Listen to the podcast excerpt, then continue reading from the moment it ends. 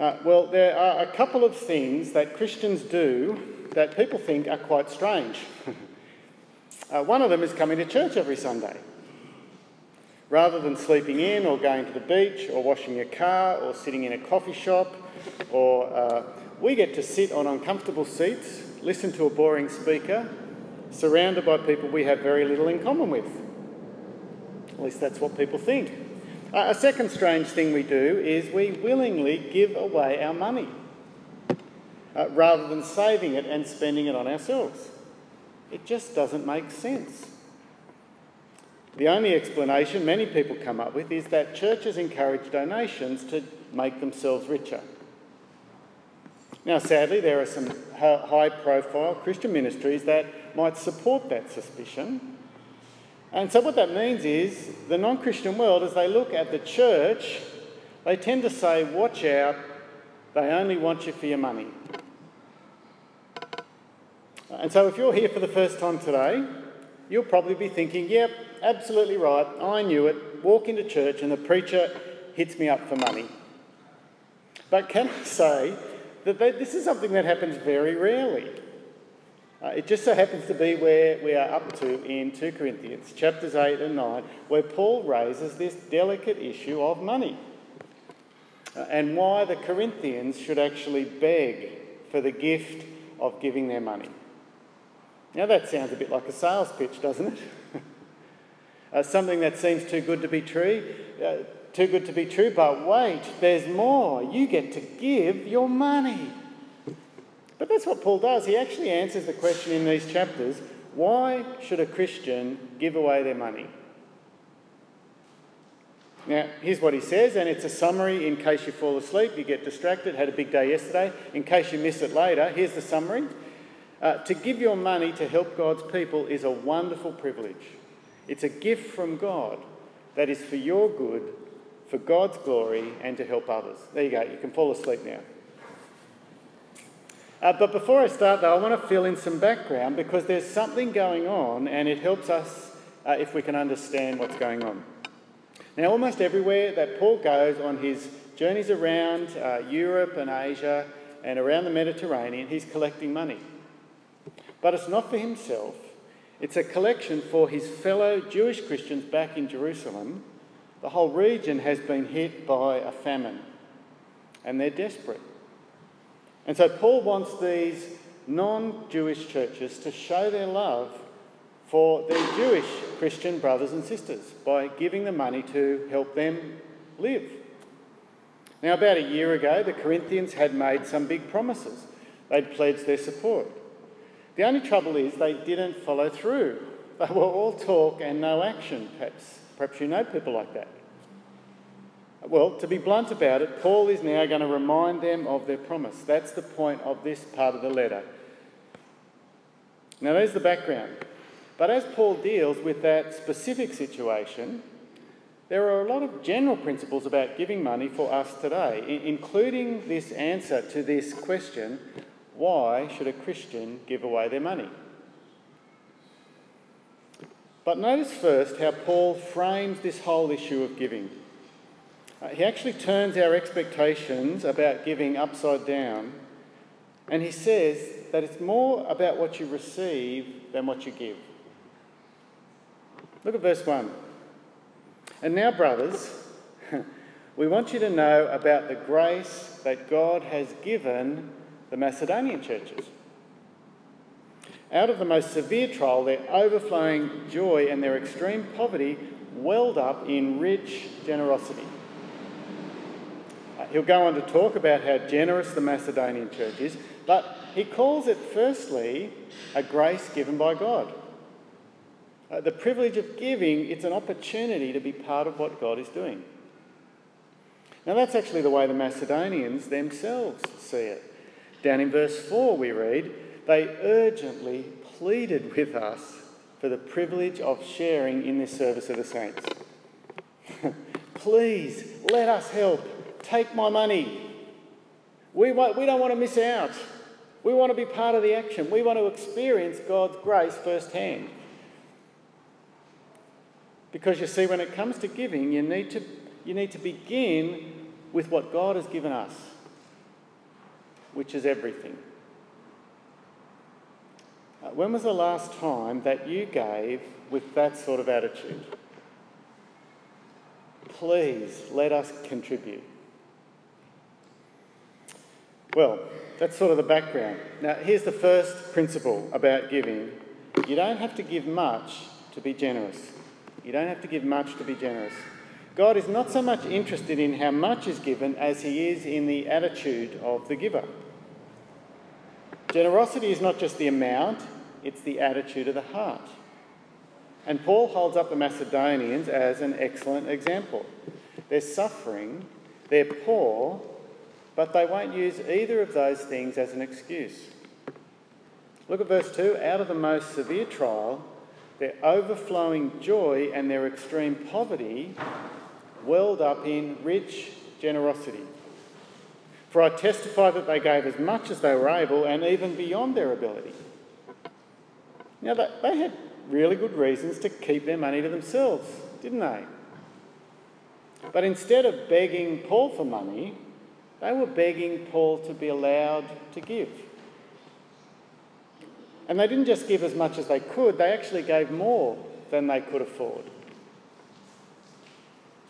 Now, before you say how irresponsible that is, before you say, I couldn't possibly do that, I have to provide for my family, I have to provide for my retirement and my new TV and all those new socks.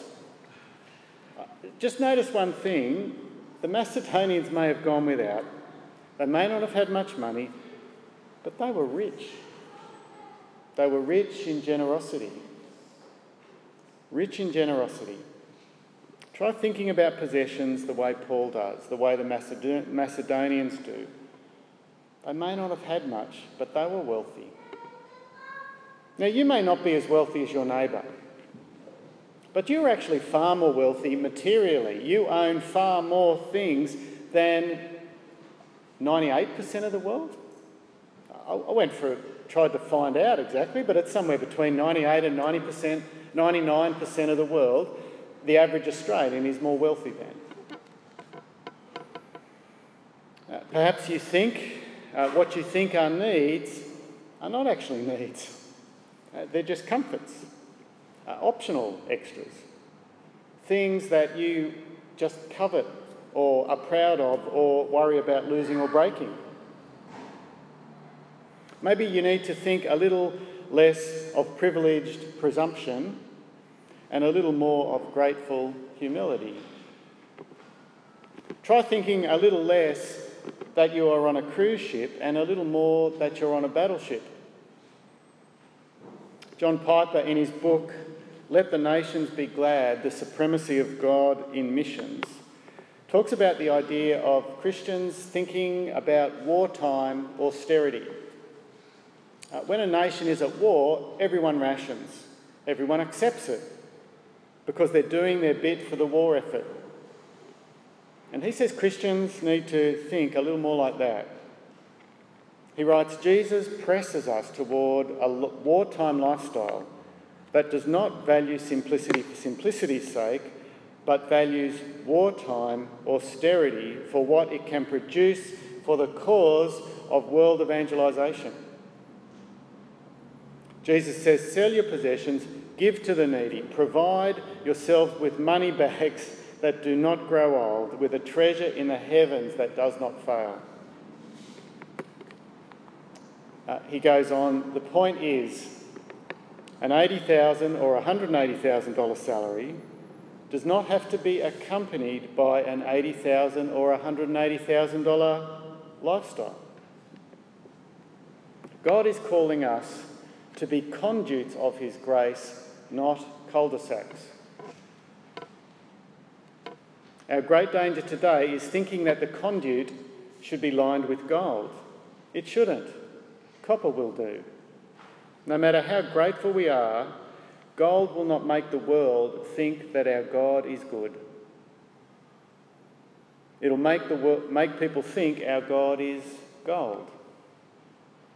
That is no honour to the supremacy of His worth.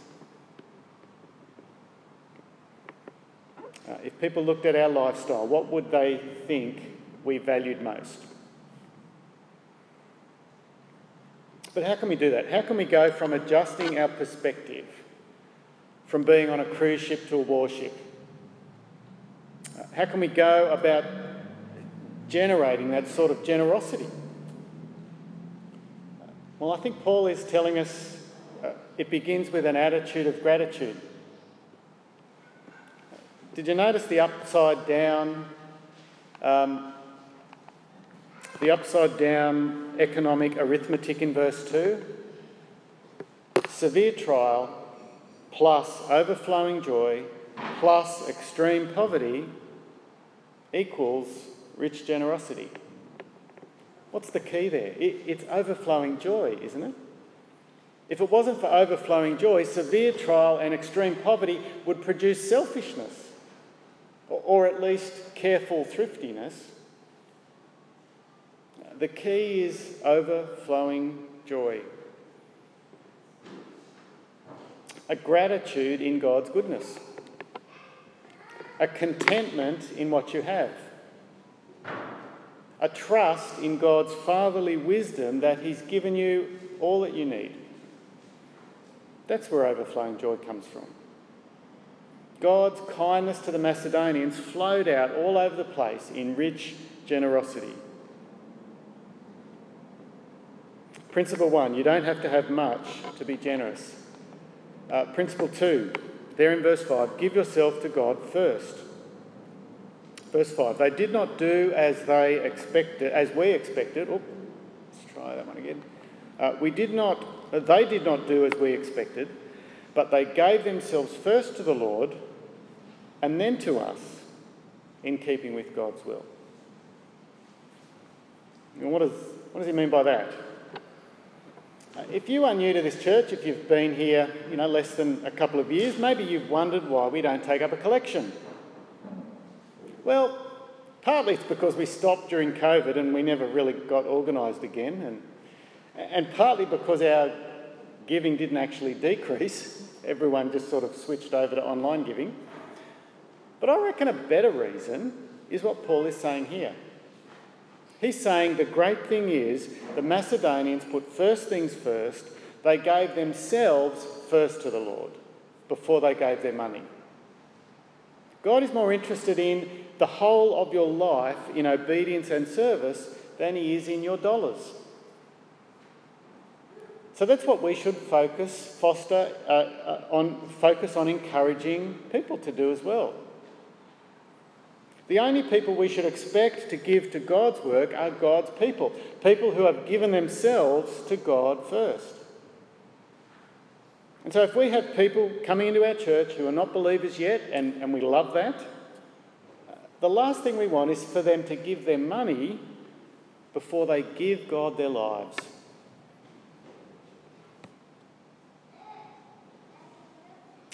It'll actually be far more costly to give your whole life to God than it will to give your dollars. Uh, everything else comes after we give ourselves to Him. Uh, rich generosity comes from overflowing joy. That's getting it the right way around. Overflowing joy that we know our God and Saviour and Creator and Father. And then uh, it overflows into generosity. Uh, principle two give yourselves to God first. Uh, secondly, principle number three, uh, sorry, thirdly, principle number three model your giving on Jesus. Now that's really where the overflowing joy comes from. Uh, you'll see it in verse 9. Uh, the Christians, are, uh, the, the Macedonians are one example of generous giving. They didn't have much, but they still gave anyway, and they finished poor. But here's the ultimate example Jesus. For you know the grace of our Lord Jesus Christ, that though he was rich, yet for your sakes he became poor, so that you, through his poverty, might become rich. Now, Paul's using the language of riches and poverty because his, his subject is money. But he's talking about the life of Jesus, the gift of Jesus' life that he gave away. Jesus gave up heaven with its power and authority. He was born a helpless baby. He let himself be nailed to a cross under God's curse, taking our sin. He became poor so that we could become children of God, so that we could be born again and filled with His Spirit. We could be heirs of heaven. Those are the best sorts of riches. Paul says that sort of giving from Jesus is to be the model for our giving. It is to be the act we respond to. That sort of grace, that sort of generosity that gives everything without asking for anything, that gives without it being deserved. Be like that, says Paul. So, when it comes to you deciding how much you should give for God's work, can I suggest rather than looking at your bank balance or your super balance, rather than looking at your weekly budget or the shopping catalogues or the inflation predictions, look at Jesus. Let his generosity guide your generosity. For you know the grace of our Lord Jesus Christ, that though he was rich, yet for your sakes he became poor, so that you, through his poverty, might become rich. Uh, principle three, model your giving on Christ. Uh, principle four, give generously, not grudgingly. Uh, we're jumping down into chapter 9. Uh, Paul is putting pressure on the Corinthians to keep their promise, to keep their word. They were eager to give a year ago. Now it's time to deliver. He's writing a letter, this, this letter that we call 2 Corinthians. He's sending some men, probably accompanying the letter, and their job is to organise the money, all before Paul arrives in Corinth to collect it. But he's not just collecting the money, he's actually organising this pre work, uh, these warnings, so they might have the right attitude when they give the money. Now, have a look at verse 5. So I thought it necessary to urge the brothers to visit you in advance, in advance of my visit, and finish the arrangements for the generous gift you had promised. Then it will be ready as a generous gift, not as one grudgingly given. You see, that's the goal. It's not so much the number at the bottom of the tally, but the right attitude giving modelled on Christ's generosity. Rich generosity that bubbles out of overflowing joy. Paul wants to see that in the Corinthians. The, thing, the, the, the point is, if you're going to give grudgingly, if you can't do it generously and gladly, don't give it all. If you're going to drop your money into the plate with a deep sigh and watch longingly as it disappears, or if you're going to give resentfully, don't bother. Because God looks at the heart. And so Paul is saying between when the letter arrives and, and, and when the couriers get there and when I get there, work on getting the attitude right. Spend some time fixing your thoughts on the generosity of Jesus. Because it does take work, doesn't it? Let's be honest. At our core, we are selfish creatures. We like comfort. We like having disposable income. It takes a new heart. It takes willpower. It takes prayer for God's strength and joy. It takes time to meditate on all that we have in Jesus and the privilege it is to share in the service of Him. It takes the power of a new affection that can replace your affection for the things that money can buy. It takes time to do all of that so that you will be joyful when you give rather than grudging, that you will be cheerful rather than cursing. And Paul says it again in verse 7 each man should give what he has decided in his heart to give, not reluctantly or under compulsion, for God loves a cheerful giver. So that's principle four give generously, not grudgingly. Uh, lastly, principle five if you sow generously, you will reap generously. Uh, verses 6 to 15 of chapter 9, a little lesson in farming. Now, there is a whole movement in Christianity that takes this principle and runs with it in the complete wrong direction. Reading out of context everything Paul is saying here. There is a, a teaching in the church called prosperity teaching that says if you are a faithful Christian and you sow money, God will reward you financially. If you give money, it's like seed, God will give it back to you with interest. Now, at first glance, verse 6 sounds a little like that, doesn't it? Remember this whoever sows sparingly will reap sparingly, whoever sows generously will also reap generously. But look carefully, keep reading. First of all, verse 7 the sowing, we're told that God loves a cheerful giver. God is looking at the attitude with which you give. And if you are sowing out of greed, you're not going to receive more. Interestingly, back in verse 5, when Paul says uh, he wants a generous gift, not one grudgingly given, uh, that, that second phrase, grudgingly given, it's actually literally something like uh, not from greed. He doesn't want you to give from greed. So there's sowing, sowing that comes with the right attitude. But keep reading about what you might reap down in verse 8. And God is able to make all grace, all gifts abound to you, so that in all things, at all times, having all that you need, you will abound in every good work. The harvest you are going to grow, if you sow generously, God is going to grow good deeds in you. Uh, good deeds in the people that you give your money to. Uh, or read verse 10.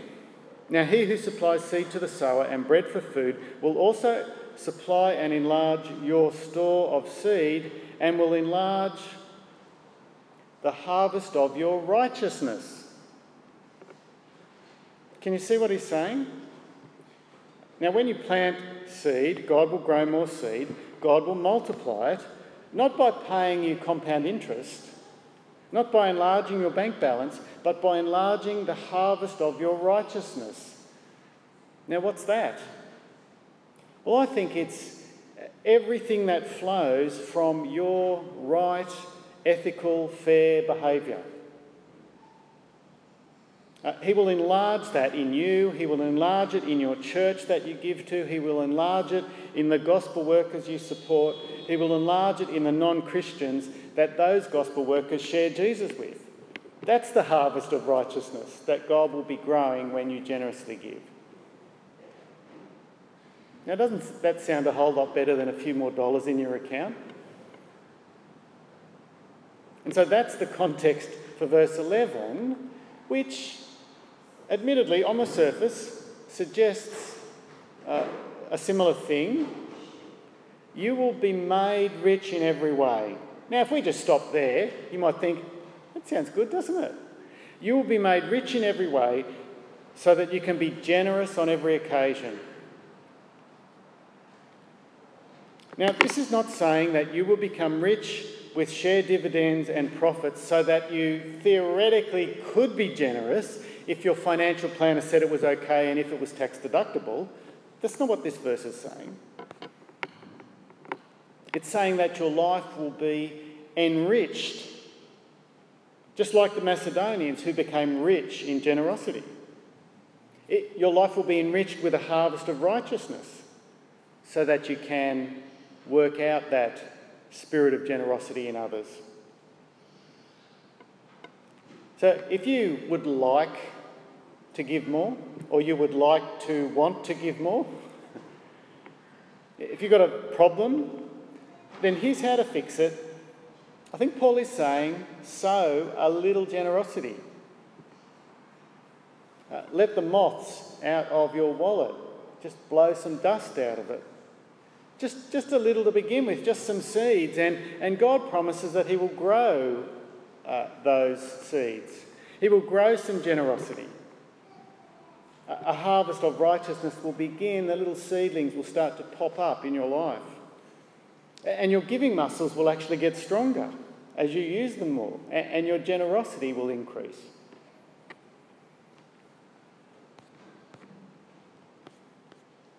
Uh, people will praise God for it. Uh, Paul says in verse 11 that your generosity will result in praise to God. The service that you provide, verse 12, it's not just supplying the needs of God's people who receive the money, but everyone who finds out about it will overflow in thanks to God. A few years ago, the Committee of Management decided we needed some air conditioners. It was a bit of a stretch uh, for our budget to afford it, but then someone donated the $10,000 to cover the cost. When COVID lockdown happened, we asked for donations so that we could help people who were struggling in different ways. People were so generous, we couldn't spend all the money that was donated. I think we've still got money. Uh, perhaps you remember Elizabeth and her daughters uh, refugees from Bangladesh, and there were a small group of people in our church who generously looked after that family for years. Uh, not just money, hundreds, perhaps even thousands of dollars towards rent and food, but time, emotional energy. Now, why am I telling you uh, these three stories? Is it to embarrass the givers? No. Is it to make you feel guilty about your giving or lack of giving? No.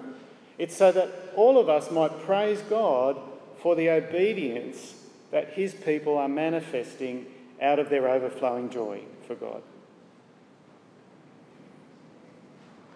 God is not so much interested in how much you give, but in how generously you do it.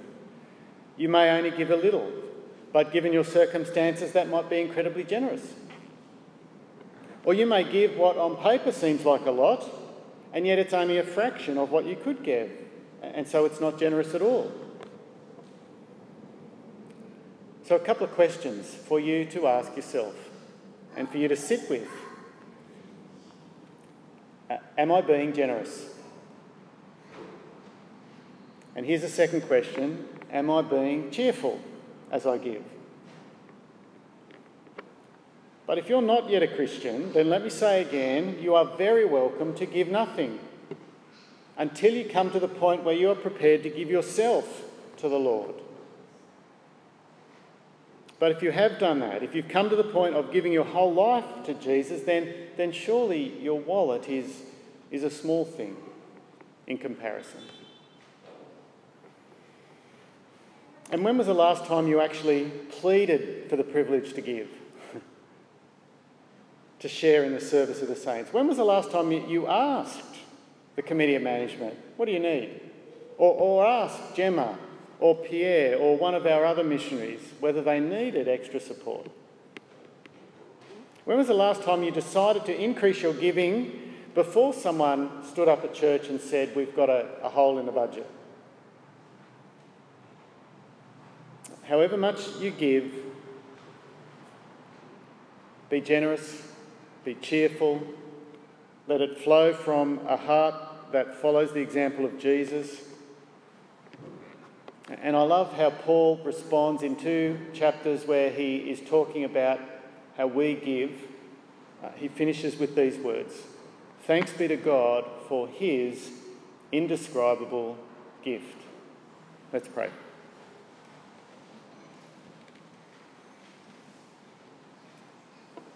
Our Heavenly Father, we thank you for your indescribable gift, your grace towards us, your Son who died for us, your Spirit who indwells us, your fatherhood who looks after us and loves us, your eternal inheritance uh, that will be ours. Uh, our home in heaven.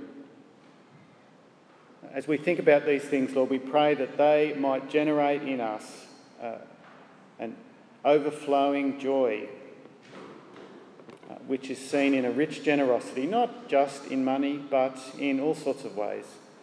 Uh, a generosity for one another here, a generosity for our neighbours, a generosity for the people in our workplaces and our family and friends, so that Jesus might be honoured. Amen.